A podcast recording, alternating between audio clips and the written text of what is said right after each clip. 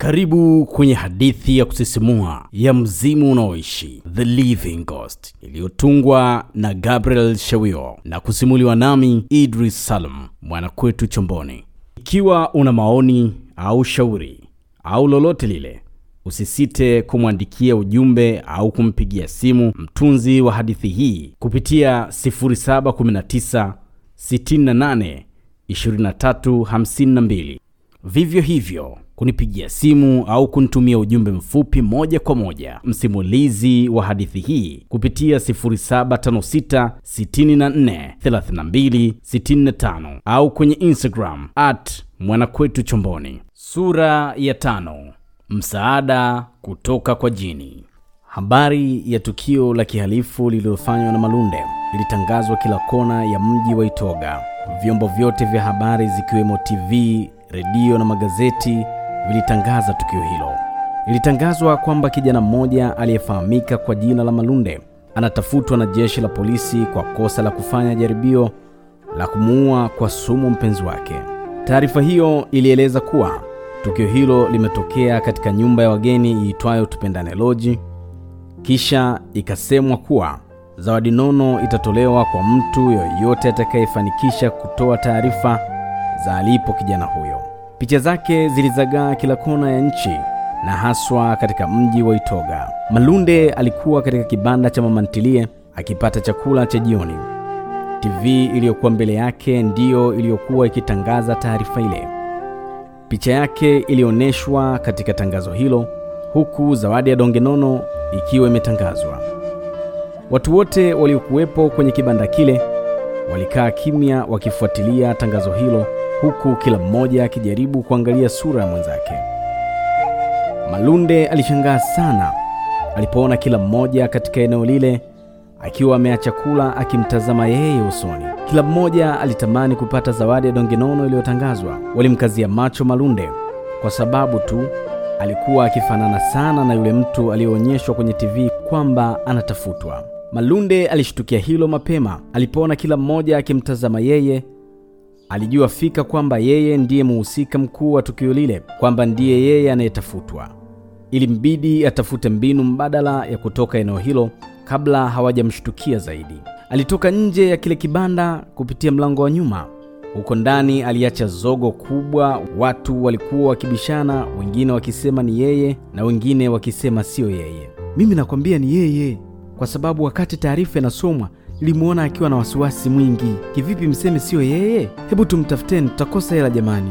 Mwende aliwasikia wale wateja waliokuwa pale kwa mama ntilia wakiongea, wakimfananisha yeye na mtu waliyemwona kwenye lile tangazo la kipolisi lililotangazwa kwenye televisheni ya taifa, wakati yeye akiwa nje kwenye dirisha. Ilikuwa yapata majira ya saa mbili usiku hivi. Kulikuwa na giza kwa baadhi ya maeneo yasiyokuwa na umeme. Alisogea mbele akajibanza pembeni ya choo. Haikuwa rahisi kumwona kutokana na giza lililokuwepo eneo lile. Aliwaona wale watu wakitokea kupitia mlango wa nyuma na kumtafuta. Ilibidi ajidai kama anaingia chooni. Lilikuwa kosa kubwa, kwani wale watu walimwona wakati akiingia. Huyo ameingia chooni, haya tumsubiri hapa nje, akitoka tu atakuwa ni halali yetu. Kila mmoja ajipange kwa anavyoweza. Malunde aliwasikia vyema wale jamaa waliokuwa pale nje wakisukumwa zaidi na zawadi ya donge nono la fedha iliyotangazwa endapo tu watamtia mikononi na kumkabidhi kwa polisi. Alilia sana na kujisikitikia mwenyewe, yaani leo hii mimi nimekuwa dili. Aliliangalia tundu la choo akatamani kujitumbukiza humo. Huko nje walisikika tena wale jamaa wakisema, huyo mbona hatoki? Kama akichelewa tumvamie tu. Hapana, kweni na subra, huyu jamaa atatoka muda si mrefu, hapo ni chooni, amekwenda kujisaidia tu. Alisikika jamaa mmoja aliyekuwa akiwaongoza wenzake. Malunde alitazama kwa juu kidogo, aliliona dirisha dogo ambalo lilikuwa liko wazi, halikuwa na nondo wala wavu. Akaona kwamba huo ndio wokovu wake. Alijitahidi sana, akapanda mpaka juu ya lile dirisha, akajipenyeza sana, kwani dirisha lilikuwa dogo mno, na kweli alifanikiwa kuruka na kutokea upande wa pili. Puu, aliruka na kuanguka chini upande wa pili nje ya fensi. Akawaacha wale jamaa pale nje upande wa mbele ya choo wakimsubiri atoke. Mara moja akaamka na kuangalia pande zote, kulia na kushoto. Hakumwona mtu yoyote aliyekuwa akimtazama. Eneo lile alikokuwepo lilikuwa na kiza kidogo, na nyumba zilikuwa ni chache zilizoachiana nafasi na kuzungukwa na vichaka kadhaa vya miti ya kupandwa. Ulikuwa ni mtaa wa pembezoni ya mji. Alitoka akatembea haraka haraka kuelekea upande wa kusini wa mji. Akatembea sana kuuacha mji kupitia njia ya kwenda kwa miguu iliyokuwa ikielekea makaburini. Alipita kwenye vinjia vya uchochoroni vya mitaa ya Uswahilini mpaka alipovuka daraja lililokuwa limejengwa kwa magogo ya miti. Maji yalikuwa yakipita kwa nguvu. Kwa chini ulikuwa ni mto mdogo wa msimu.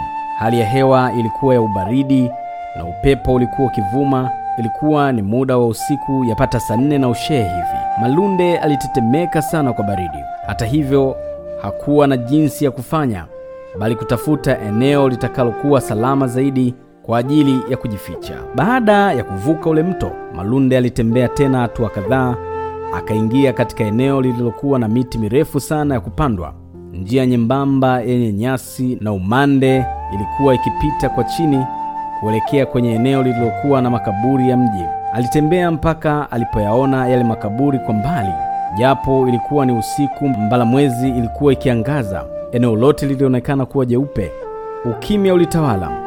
Walisikika tu bundi popo wakilia kutoka juu ya miti. Makaburi yalionekana yaking'aa sana, mengine yakiwa na marumaru nyeupe, mengine yakiwa yamepakwa chokaa na mengine yakiwa bado hayajajengewa. Misalaba ilionekana kila mahali. Malunde aliona kuwa hilo ndilo lililokuwa eneo salama kwake. Akaingia katika eneo lile na taratibu akatembea kutafuta sehemu nzuri ya yeye kujipumzisha. Akatembea sehemu iliyojificha kidogo. Ewa, hapa pananifaa. Aliona kaburi zuri lililojengwa kwa marumaru pande zote, lilikuwa limekaa mfano wa kitanda. Akajificha pale na kisha kukaa juu yake, akapumua kwa nguvu na kisha kuvuta hewa iliyo safi. Eneo hili ni salama kwangu, angalau hakuna mtu atakayekuja kunibugudhi hapa. Ngoja nijipumzishe kidogo. Akalala chali juu ya kaburi lile, huku kichwa chake kikiwa upande wa msalaba na miguu yake upande wa chini ya msalaba. Alilala kama vile ile maiti ilivyokuwa imelala ndani ya kaburi lile. Gari la wagonjwa liliondoka pale Tupendane Lodge kwa kasi ya ajabu kuelekea hospitali, huku likipiga king'ora barabarani. Taa nyekundu zilikuwa zikiwaka kwa juu, zikizunguka kwa mtindo wa kuzima na kuwaka. Magari yote barabarani yalikaa pembeni kupisha ambulance iliyokuwa imembeba Mwende aliyekuwa amepoteza fahamu kuwahi kufika hospitali. Mwende alikuwa ni binti mtoto wa kigogo wa serikali, Meja Jenerali Maturubai. Yeye alikuwa ni mtoto wa nje ya ndoa na ndiyo maana hakupata baadhi ya vipaumbele walivyovipata ndugu zake. Kutokana na tabia yake ya ubishi ya kung'ang'ania penzi la Malunde, ilimfanya kukosana na ndugu zake, kwa sababu walipomuhusia kuachana na yule mwanaume asiyekuwa na mbele wala nyuma, hakusikiliza. Mwende alimpenda sana Malunde, tena kutoka moyoni, japo mwanzo alionekana kama hampendi, na hii ni kutokana na shinikizo alilolipata kutoka kwa ndugu zake pamoja na wazazi wake. Moyo wake wote ulikuwa kwa Malunde. Alimpenda si kwa sababu ya uwezo ama fedha alizokuwa nazo, la hasha, bali alimpenda kutokana na ubinadamu wake, kutokana na kazi yake aliyokuwa akiifanya. Alimwona kuwa ni jasiri mno, tena mwenye upendo wa pekee na uvumilivu. Alikuwa yupo radhi kugombana na ndugu zake ili mradi tu asilipoteze penzi la Malunde. Ingawa baba yake alikuwa ni kigogo mkubwa serikalini, alimtelekeza na kumkana kabisa. Hii ni baada ya kumkatalia kuolewa na wanaume ambao yeye aliwataka, waliokuwa na kipato kikubwa na pia waliotokea kwenye familia za kitajiri. Mwende alimkatalia kabisa baba yake. Baba, mimi tayari nina mpenzi wangu ninayempenda na wala sipo tayari kuolewa na huyo kijana. Aliwakataa zaidi ya wanaume watatu. Huyu watatu alikuwa ni mfanyabiashara mkubwa aliyekuwa akiishi jiji la Dar es Salaam. Alimkataa kuamini kuwa mapenzi ni zaidi ya pesa. Siwezi kumsaliti mpenzi wangu ninayempenda kwa sababu tu ya fedha. Ingawa Mwende alikuwa amekosana na baba yake, baba yake aliposikia kwamba mwanaye amekutwa hotelini akiwa ajitambui, alikasirika sana. Alijua kuwa moja kwa moja ni yule kijana aliyeitwa Malunde ndiye aliyesababisha suala hilo kutokea, na hivyo kwa hasira alimpigia kamanda mkuu wa polisi wa wilaya ili ampe maelezo ya kulifanyia kazi swala hilo. Helo afande, unaongea na Brigadia General Maturubai hapa. Ndiyo mkuu, nakupata, alijibu yule kamanda. Nimesikia kuna tukio limetokea hapo katika wilaya yako ya Itoga, naomba ufuatilie mpaka mwisho na kisha unipe jibu. Ndiyo mkuu, nitalifuatilia ingawa nilishatuma vijana waweze kulishughulikia swala hilo. Nasema hivi, mfanye juu chini ili muweze kumtia mkononi huyo mpumbavu aliyehusika na uhalifu huo, kisha mnikabidhi mimi mwenyewe. Nitakuja kumuua kwa mikono yangu. Amekwisha kunisumbua sana huyo. Sasa enough is enough. Ndiyo mkuu, tutafanya hivyo, alimaliza na kukata simu. Baada ya hapo, Mr. Maturubai akampigia daktari mkuu, pia maelezo yalikuwa ni yale yale. Hello Brigadier General, Maturubai naongea hapa. Ndiyo mkuu, Dr. Mbondela hapa na kusikiliza, alijibu dokta mkuu. Mimi ndiye baba mzazi wa huyo binti aliyepata matatizo. Hakikisha anapata huduma stahiki, yaani ujitahidi mpaka apone, kwani kinyume na hapo sitokuelewa kabisa. Ndiyo mkuu, nitajitahidi kufanya hivyo. Sawa sawa, jitahidi, kwani kinyume na hapo ajira yako itakuwa hatarini. Huyo mhalifu nasikia alikuwa ni mfanyakazi mwenzenu, kwa hiyo huo mzigo mtaubeba nyinyi, na kwangu itakuwa ni kipimo kujua ufanisi wa kazi yenu. Simu ilikatika. Dr. Mbondela alishusha pumzi ndefu, kisha akatazama nje kupitia dirishani. Tayari ile ambulensi ilikuwa imeshaingia na aliwaona manesi wakimbeba yule binti kwenye kitanda maalum cha magurudumu tayari kumpeleka kitengo cha wagonjwa wanaohitaji huduma za haraka, yani emergency. Madaktari wote bingwa walitumwa kwenda kumhudumia. Ndani ya dakika kadhaa tayari Mwende alikuwa ameshapata huduma za haraka na kisha kuingizwa kwenye mfumo wa ventilation, yani kupumua kwa oksijeni, huku akiendelea kupokea dripu la glucose kwa ajili ya kumpatia nguvu. Madaktari walikuwa wamemzunguka Mwende akiwemo Dr. Mbondela, wote wakiwa katika chumba cha wagonjwa mahututi ICU, gesi ya oksijeni ikiwa katika pua zake, huku madaktari na manesi wakiendelea kukagua vipimo mbalimbali alivyochukuliwa. Tumempima damu yake, inaonekana iko sawa kabisa. Pia hakuna dalili kwamba amewekewa sumu. Pia tumepiga picha ya CT scan katika ubongo wake na hakuna tatizo lolote tuliloliona. Alikuwa akiongea Mama Mgalula huku akiwa amezungukwa na madaktari watano wabobezi wakimsikiliza. Inaonekana hili tatizo ni zaidi ya utaalamu wa daktari. Mama Mgalula aliongea hayo huku wakimwonyesha yule daktari mkuu majibu ya vipimo vyote walivyochukua. Dokta, kuna mgeni amekuja, ana shida na wewe. Nesi wa zamu aliingia pale ICU na kumjulisha Dokta Mbondela kwamba anahitajika nje. Ni nani huyo tena? Dokta Mbondela aliuliza. Ni Mr. Maturubai, anataka kumwona mgonjwa. Mwambie subiri kwanza hapo nje, nitakuja kuongea naye. Kabla hajamaliza kusema hayo, tayari Mr. Maturubai alikwisha kuingia ndani ya chumba cha ICU. Unasema nini? Kwa nini unanizuia kuingia kumwona mwanangu? Mr. maturbai alikuwa amezungukwa na walinzi wawili waliokuwa wameshiba vilivyo. Walikuwa ni makomando wa kikosi maalum cha ulinzi cha jeshi la wananchi. Waliusukuma tu ule mlango wa ICU na wote kwa pamoja wakazama ndani. Waliwakuta wale madaktari na manesi wakijadiliana namna ya kuokoa maisha ya Mwende aliyekuwa akipumulia mashine. How are you Dr. Mbondela? Habari yako Dr. Mbondela, alisema Mr. Maturubai akimsalimu mganga mkuu. I'm very fine, niko salama kabisa. Why are you blocking me to see my daughter? Kwa nini unanizuia kumwona mwanangu? alihoji Mr. Maturubai. I'm not blocking you sir. You know the patient needed to rest for a while. Wala sikuzuii mkuu, unajua mgonjwa anapaswa apumzike kwa muda kidogo. Unaongea ujinga gani wewe? Yaani unataka mwanangu afe kwa sababu ya uzembe? Mimi kama mzazi ninayo haki ya kufuatilia afya ya mwanangu bila kizuizi. That not fair, alilalama Meja General Maturubai na kisha akaendelea, nakupa siku mbili, yaani masaa 48 kuanzia sasa, mwanangu aweze kuamka. Tumia mbinu zako zote ulizo nazo. Ukishindwa ni lazima nitachukua hatua.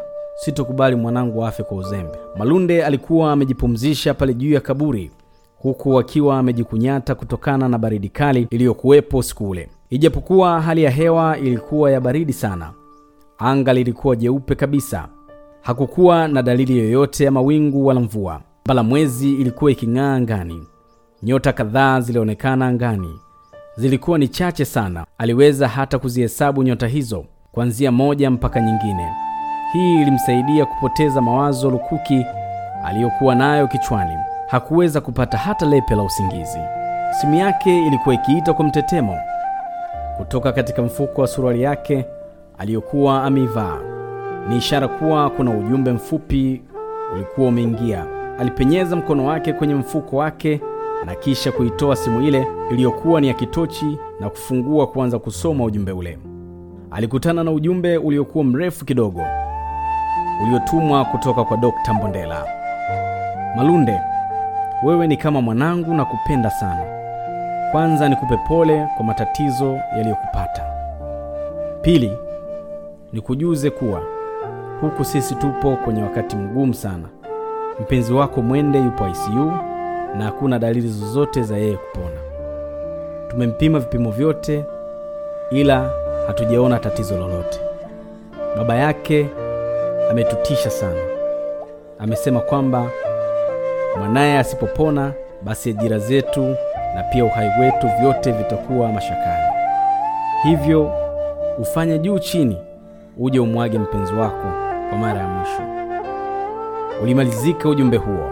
Dr. Mbondela, pole sana kwa matatizo hayo. Najua ni moja kati ya changamoto za kazi yako ya kitabibu. Mimi natumaini kuwa Mwende ataamka tena kwa uwezo wa Mwenyezi Mungu, wala usiwe na mashaka. Mimi hapo hospitali nitarudi tu, kwani ndipo yalipo makazi yangu na ndilo eneo pekee linalonipatia kipato, wala siwezi kwenda popote. Malunde alimjibu kijasiri dokta, ingawa alikuwa na majeraha mengi moyoni. Alitoa majibu ya kishujaa ili kumpa moyo daktari asikate tamaa, akijua fika kuwa mtihani ule waliokumbana nao ni mgumu mno kuutatua. Baada ya kutuma ujumbe huo, Malunde akamtumia tena ujumbe mwingine na kumwambia kuwa kuna mambo ambayo ni zaidi ya uwezo wetu wa kibinadamu. Hayo mambo yamejificha, hayo mambo yamefichika, wala hatuwezi kuyang'amua kwa urahisi. Kuzimia kwa Mwende ni zaidi ya maono ya kibinadamu unayoyaona wewe, ila nikuhakikishie tu kwamba nitapigana kuhakikisha kuwa Mwende anaamka tena. Alimaliza na kisha kutuma ujumbe ule kijasiri mno. Alimchukia sana Maimuna. Yaani wewe Maimuna, umeamua kunitendea hivi mimi? Unataka kumuua Mwende huku ukijua kuwa yeye ndiye msichana pekee ninayempenda. Malunde alilia sana huku akiwa amekaa juu ya kaburi. Alikuwa katikati ya eneo lenye makaburi mengi sana. Akaichukua pete yake, ni ile aliyopewa na Maimuna, kisha akaibusu kwanza pete ile, akasema, ewe Maimuna, nakuita mara tatu. Kama kweli upo na unanipenda mimi, basi kwa kuifuta pete hii mara tatu, naomba ujitokeze haraka, kwani hili ndilo agano liloliweka kati yangu mimi na wewe. Akaifuta ile pete mara ya kwanza, kisha akaibusu na kisha tena akaifuta mara ya pili na ya tatu. Baada ya kumaliza kufanya kitendo hicho, akashangaa upepo mkali sana ukavuma hata kukata baadhi ya matawi ya miti. Akauona mwanga uliotoka juu angani upande wa mashariki, upande ilipo bahari ya Hindi, na kisha aliweza kushuhudia kwa macho yake yote mawili yule jini Maimuna akija mfano wa kimondo cha moto kinachoanguka aridhini kikisindikizwa na nyota kama malaika, huku akiwa amevaa mavazi meupe kama joho yakipepea mithili ya mabawa. Akaja kwa kasi ya ajabu. Alifika mpaka pale alipokuwa amekaa Malunde na kutua chini kwa kishindo kikuu.